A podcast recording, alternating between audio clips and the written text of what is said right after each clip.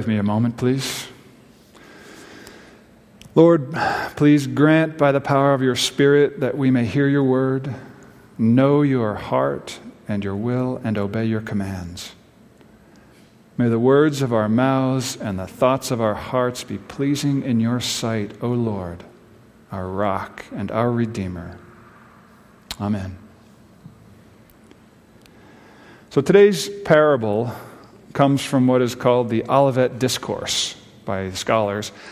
It's Matthew 24 and 25. And in this discourse, Jesus begins by describing the violent and traumatic end of the age. He also talks about the glory and salvation and judgment that will accompany his return. And then, midway through chapter 24, the focus shifts from a description of the end of times to this theme of being ready for the end.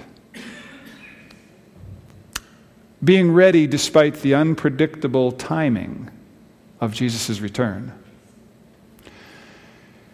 And there are a series of images and parables around this theme of being ready. And each story portrays a coming of some sort Someone's coming, and the consequences for those who should have been preparing for it.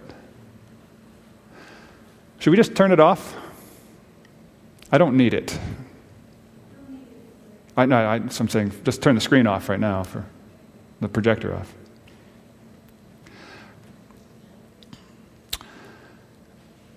Let me give you a couple examples of these stories that Jesus tells in the latter part of 24 and the beginning of 25. You've heard these before. The Son of Man will come like a thief in the night. The coming of the Son of Man will be like a thief in the night, coming when you do not expect him. And then, immediately preceding our text, Jesus tells the parable of the wise virgins who brought extra oil, preparing for what turned out to be an unexpectedly long wait for the bridegroom and his party. So, the context of our text tells us that this parable of the talents must be understood as part of Jesus' teaching about being ready for the return of the Lord. And throughout this series, we've asked of each parable, what is the implicit question Jesus answers with this parable? And this time, I'm going to suggest to you that the question Jesus is answering is how shall we live while we await the return of Jesus? How shall we then live while we wait? And I'm going to tell you right away what the main point is of the parable, and then I'm going to prove it to you, I hope. The main point is that we should live as servants committed to growing the assets of the master while he's away. We should live as servants committed to growing the assets of the Master while we await his return. The story breaks down into three sections there's the Master's charge and departure in verse 14 and 15. And then there's the servant's actions while the Master is gone, verses 16 through 18. And then we have the longest section, which is the Master's return and the final reckoning with the servants. And we'll look at what can be learned in each of these sections and then ask two final questions. What is faithful living in our time? And what are the barriers to faithful living identified in this parable?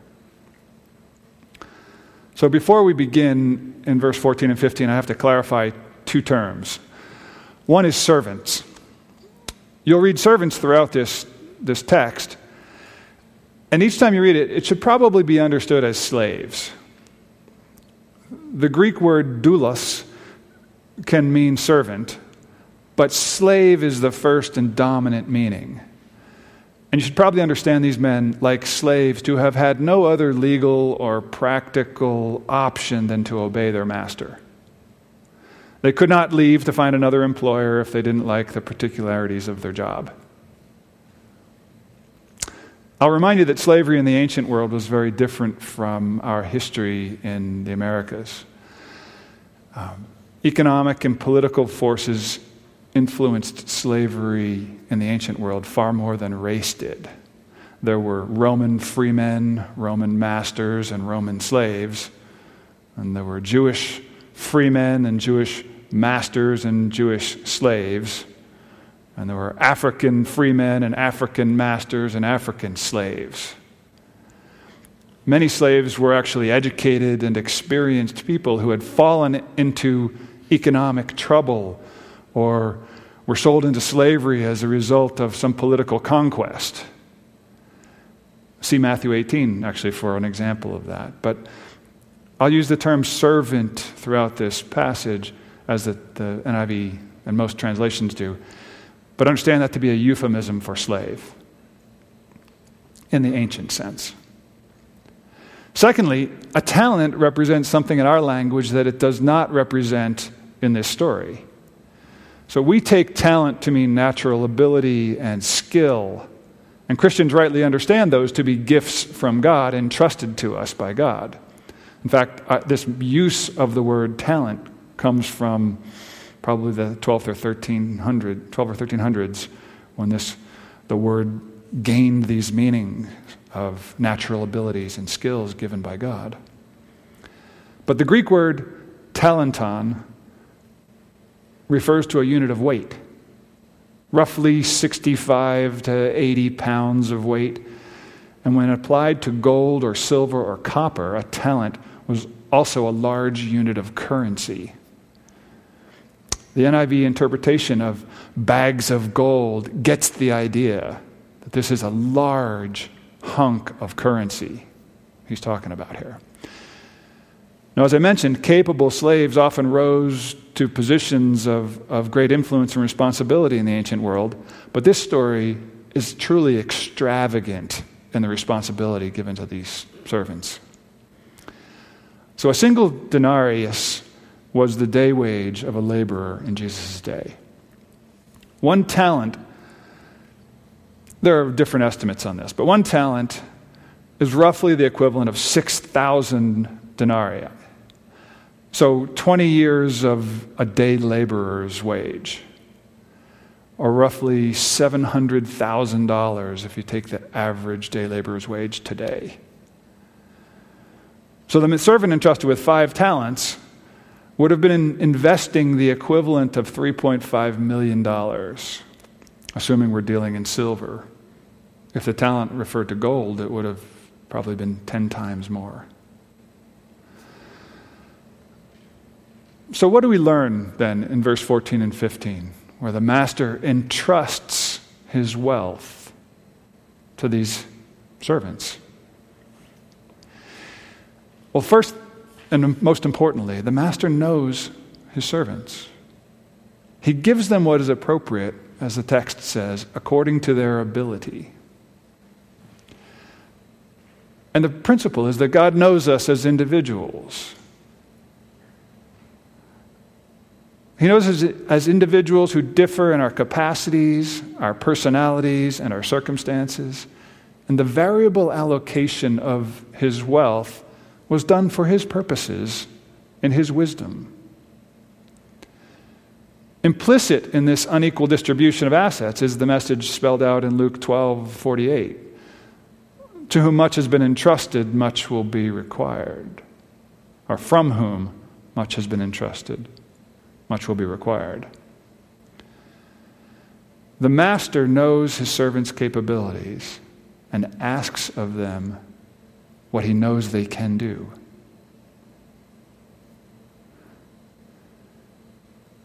What about the servant's response? Well, the master's gone. Remember that implicit question, right? How shall we live as we await the return of Jesus? We said that being ready for the master, for the master's return, means being vigilant in some of these previous parables. It means paying attention because it will be unexpected. It means preparing for the coming. Bring that extra oil. It may be a while. Well, in this parable, it goes one step further, and it says it's more than just remaining vigilant. Being ready means actively working to grow the master's assets. This story extends that idea of readiness beyond preparation and waiting to active and productive work, which the coming master will then see and approve. So in verse 16, the first and second servants, servants went at once and put that money to work. They demonstrate an urgency and earnestness, and they demonstrate effort. They're purposeful, industrious, and intentional. Put another way, they didn't just drift into doubling their master's investment, they worked at it. And in that day, there were no simple investment options. You couldn't plunk $3.5 million into the stock market and see what happened. Right? To earn this kind of money in the ancient world would have meant buying productive assets and managing them to earn a profit. One might buy a field and rent it to farmers, and then buy a business or invest in some trading enterprise or a herd of sheep. But it would require risk taking and management and effort and ongoing labor to turn a profit like that. Think about how many new businesses fail and fold in the first years, right? It would require significant, devoted, long term effort to the mission of growing the master's assets. And yet, that's not what the third servant did. The third servant shows, by contrast, that not all will embrace that mission, that charge from the master. He buries the money in the ground, hiding it, so it wouldn't be lost, presumably. Note that this requires only the most minimal one time effort. No ongoing management. Just plunk it in the ground and forget it. Well, in verses 19 through 30, we have the reckoning. We have the master's return. And says that after a long time, the master returned, which continues that emphasis in Jesus' teaching that we may not, we can't, uh, we can't know when it's happening. We're gonna, it's going to come when it's unexpected and it may be longer than we expect. Yet there will be a reckoning, there will be an accounting when He comes. And in verse 21, we see that faithfulness yields three rewards praise from the Master, increased responsibility, and joy. Well done, good and faithful servant. I think these are the words most likely to be heard around Christian funerals and deathbeds because from the Lord, this is high, high praise. Faithfulness is the character quality that's singled out by the Master, and I take that to reflect the loyalty and devotion of the servants or slaves, looking out for the Master's interest. This kind of relational approval from God meets the deepest need in our souls, doesn't it? And then he says, You have been faithful with a few things. I will put you in charge of many things. Now, for some of you, increased responsibility may not seem like a reward, right? However, in the context of Jesus' teaching about the end of times, the connection with the joy of the master really comes to the front. And you can be sure that this increased responsibility in the consummated kingdom of God will bring with it glorious new delight. This new work is for our good and for God's glory. It's not going to feel like some kind of increased burden laid on us. Consider the comparison that the master makes. He says these servants were entrusted with millions of dollars, bags of gold. And the master says, You have done well with a little. Now I will entrust you with much. It suggests the untold wealth of this master, and by analogy, the riches of God. And then he says, Come and share in your master's happiness. What a stunning thing for a master to say to a slave. These servants or slaves are invited to share in the joy and the abundance of the master in a way that breaks all the conventions of the master slave relationship.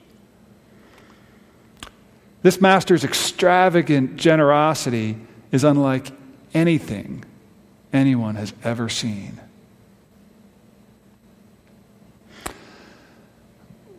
But there's also judgment on the other side of the approval, right? So our third servant receives a judgment and a condemnation from the master. Unfaithfulness yields condemnation and alienation from the master. The relationship with the master is completely severed when the talent is taken from him and he's thrown outside into darkness. And I thought for a while about why he is called wicked and lazy. Is he wicked because he was afraid and he hid the talent because he was fearful? I don't think so. I think fundamentally he's considered wicked because he judged himself to be more righteous than the master. He thought the master was a hard man who exploited others for gain, who harvested where he had not sown, who gathered where he had not scattered seed, who took what was not his to take, who took perhaps more than he deserved. And he was afraid to lose the talent, and he feared the master's response. But the story portrays him as grossly misjudging the character of the master.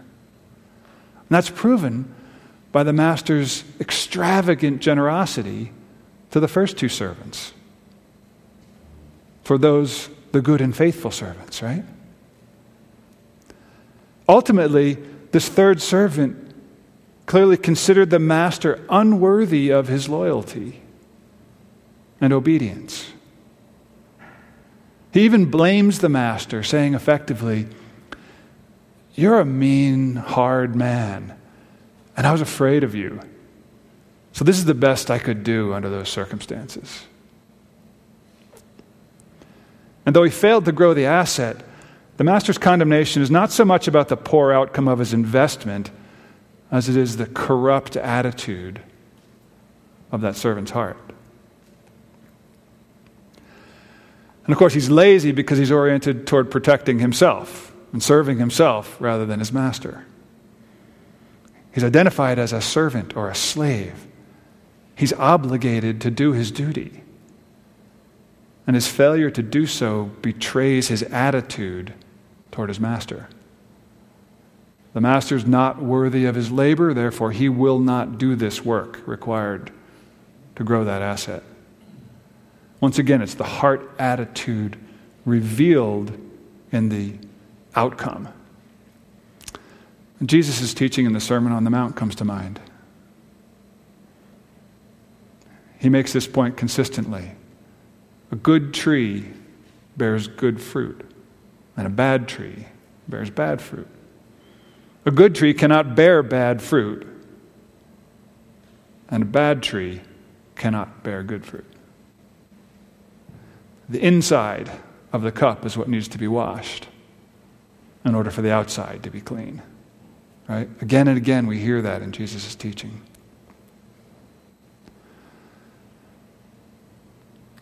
So, what's the main message of this parable? Live as servants committed to growing the assets of the master while we await his return. Growing his assets means a lot of different things, potentially. It's not a commercial transaction for us, right? With God. I think to us it means increasing his glory as we depend on him, displaying his glory as we depend on him. It means enhancing his reputation as we tell of his salvation, of his deliverance. It means extending his influence as we share his love, or growing his kingdom as we work in his power. This parable is a call to faithful and active obedience and a warning against unfaithfulness. It anticipates a period of time during which faithful living is required, faithful stewardship is required, as well as a final accounting on the master's return. So I want to ask that question about barriers to faithful living. Because I think this illustrates at least one important and common error, and that is holding a distorted view or a wrong perception of the master. For the last servant, the master is a hard man, it says. Perhaps exploitative or simply harsh, but certainly not a good man. And unfortunately, many of us have had men like that in our lives. Oftentimes, our fathers, or our brothers, or our grandfathers. And those images of an impossible to please father or grandfather or even husband can profoundly influence our view of God. As a result, some of us cannot imagine ever gaining his approval or actually ever hearing, Well done, good and faithful servant. So, like the wicked servant, we're tempted to act with fear and we protect ourselves from failure and go on to live puny lives. We're unable to step out in confidence and in faith. We hide from God and offer Him only what we think is necessary, rather than giving Him freely our whole soul. So, our son Ben gave me permission to tell this story about what we call his dark time. During his sophomore year at Grand Junction High School, he hit a rough patch. You may remember the series of suicides at the school that year. Ben was struggling personally to find his identity and searching for some evidence of the love of God in the world. He was really down about some of these kids he knew. And that fall, when we received a F warning in one of his classes, we asked him about it. He said, I don't get A's. I'm not like Emmy and Andrew. You just want me to get good grades to be like them. He viewed us as taskmasters, interested only in his performance. He felt incapable of meeting those expectations he thought we had for him. And so we tried to reset his perception of us. In truth, above all else, we just wanted him to develop a life and a heart oriented toward God so that his joy would be full, so that he would thrive and flourish. It didn't matter to us whether he got A's or he went to college or whatever. We loved him and we wanted him to flourish. We were fighting for him to see our heart, not to see this distorted perception of who he thought we were. Can you see that we're for you, Ben? But he rebelled against us in his social life. He pitted us against his friends. He thought they were for him. We were against him. We were restricting uh, him from finding his true life and happiness. He could not see our love for him through his distorted, suffering adolescent lens. And we were using every tool in our parenting toolbox to try to break through, to try to show him our love, to try to get his attention.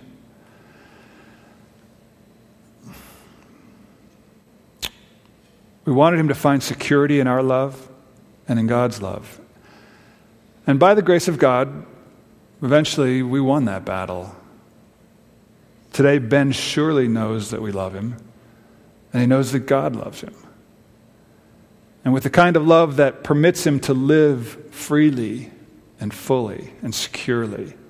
And he does excel in school, but not because he sees us as demanding parents who have unreasonable expectations, but because he hard work in school is an extension of flourishing for him in an environment of love. He's using his gifts. It took effort and time and patient love and suffering on our part to communicate that kind of love to our son. Can you imagine that God also works with each of his children to communicate that kind of love for them? To reset our image of him where we have a distorted view of what God expects of us? To show us his true heart of love that he wants us to see uh, without the filters, without the, the lenses, without the distortion. Our perception of the Master really drives our capacity to live faithfully. Our perception of our Master drives our ability to live faithfully. So, what does faithful living look like for us? Well, I think it, it must be said that to live as servants committed to growing the master's assets takes obedience and work. But talking about obedience and work with Christians is always dangerous because we're so quick to mix up effort and earning. And while God approves of and blesses our effort, He condemns earning through work. I think it, faithful living requires knowing the gospel, because knowing the gospel is the cure for an earning mentality. We must remind ourselves daily that we live by grace you were dead in your sins and trespasses, but God loved you and sought you, and by his power, you were born again into a new life with God. Every good work that now proceeds from your life, through your efforts, is powered by the life of Christ in you. Faithful living requires knowing the Master. God wants to cultivate a relationship with you, just as we did with our son. Only through this interactive relationship over time will we know him and really find security in his love. When we are born again of God, our position as sons and daughters of the King is secure forever. We are heirs of God. Thus, we are free to risk failure. We're free to work hard and rest in the arms of the Master, whether things look like they're going successfully or they're flopping. By whatever task is set before us, we can still rest, rest securely in the arms of the Master because we are His children. Faithful living requires proceeding with humility. As a slave to righteousness, accept the work assigned by the Master. Know that we can only work by the power of God in us through grace. I think it's important to remember also that God does not need our works of service. No, this isn't stated in the text, but sometimes the text doesn't say everything that needs to be stated. Our God does not need our works of service. The kingdom of God is not a help wanted situation, right? The kingdom of God is a hospital for sinners. So God can and do, or sorry, can and will do what he pleases. Christian service and obedient living must be seen as an opportunity to participate with God in his kingdom work for our own good and for his glory. The rewards of obedience far exceed the value of any work that we contribute to God's kingdom. Thus, in many ways, we really just work for our own good. To hear, well done, good and faithful servant. To enter into the joy of our master. And finally, I think we have to, in order to live faithfully, we have to proceed by faith, moment by moment. That is, we have to trust that the Lord who bought you with a price will sustain you with grace to obey him in his kingdom. John Piper calls that, that faith in future grace. And I really like that idea of future grace. He says that gratitude looks backward to grace received and feels thankful. And that is a good motive for obedience. But faith looks forward to grace promised in the future. And that, that feels hopeful, right? That there will be more grace in the future. And this is perhaps even a better motive for obedience. That the, that the God who loves us will continue to meet our needs through grace as we step forward in obedience. That there's more to come with God as we move forward in faith. In this way, obedience comes through trusting in God for more grace in the next moment and then the next moment. And in that way, it magnifies uh, the infinite resources of God's love and His power. Put another way, faith looks to the promise of God that says, I will be with you wherever you go and adventures in obedience to step forward.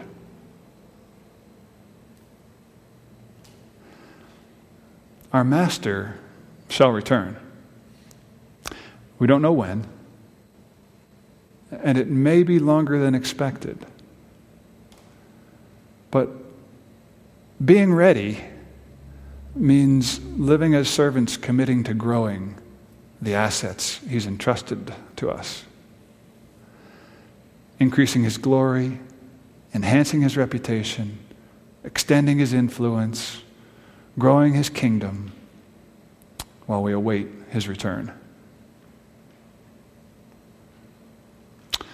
We're going to move right into the celebration of the table of the Lord.